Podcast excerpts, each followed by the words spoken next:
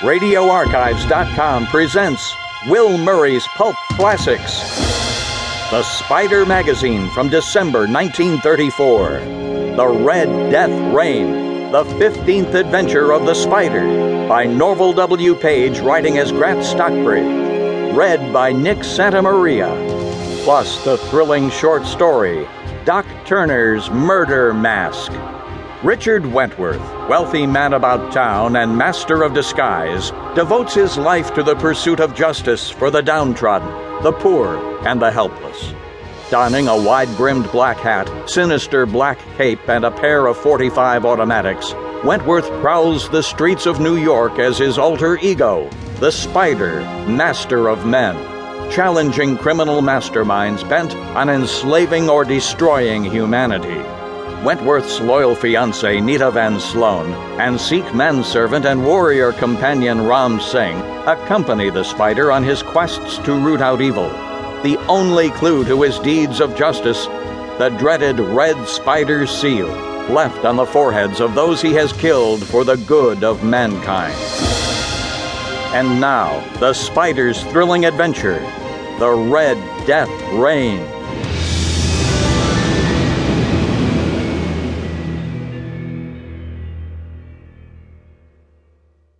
Chapter 1 Night of Doom.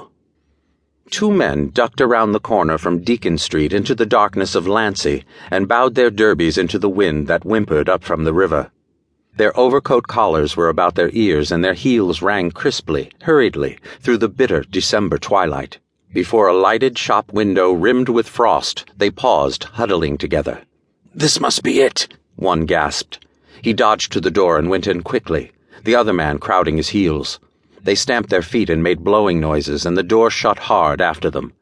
In a dark doorway across the street, Richard Wentworth blew out a long breath that made frosty funnels from his nostrils and kicked his heels against the stone step. He was frowning heavily. It looked as if the Commissioner of Police, his personal friend and public enemy, had been right in his estimate of the anonymous note predicting a crime terrible enough to interest even the spider in Steve's tobacco shop across the street. The commissioner, Stanley Kirkpatrick, had dubbed it a crank note. Wentworth had thought it worth investigating, even, as he half suspected, it were only to learn that some over-ambitious member of the underworld was seeking to lead the spider into a trap. He had been waiting in this doorway for an hour, freezing his feet and ears in vain. So far, no murder car had whizzed around the corner to mow him down. Nothing suspicious had occurred in the shop. There was no movement at all in the street. No sound save the thin, cold wail of the wind and the squeaking of the swaying sign in front of Steve's shop, where those two men had entered. Around the same corner from which they had dodged, shivering into the wind, another man came slowly. His coat collar was down, his head up, and he moved with a stiff arrogance, swinging a cane in a lightly gloved hand. As Wentworth watched the man, his eyes tightened and he stood absolutely still. Something about that tall, thin figure made him strangely alert, made alarm bells sound in his brain, yet the man had done nothing.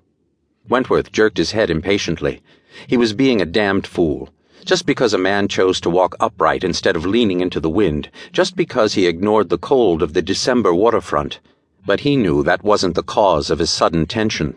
Somehow, that thin, almost skeleton like figure, with its head perched upon a scrawny neck like some ugly bird's, seemed. seemed evil. Wentworth moved his broad shoulders in an irritated shrug. The long wait had got on his nerves. His mind flew back to Kirkpatrick. There had been a gleam in Kirkpatrick's eye when he had shown that note to Wentworth, when he and Nita Van Sloan, his fiancée, had dropped in at the commissioner's apartment for cocktails. We have looked into this casually, Kirkpatrick said.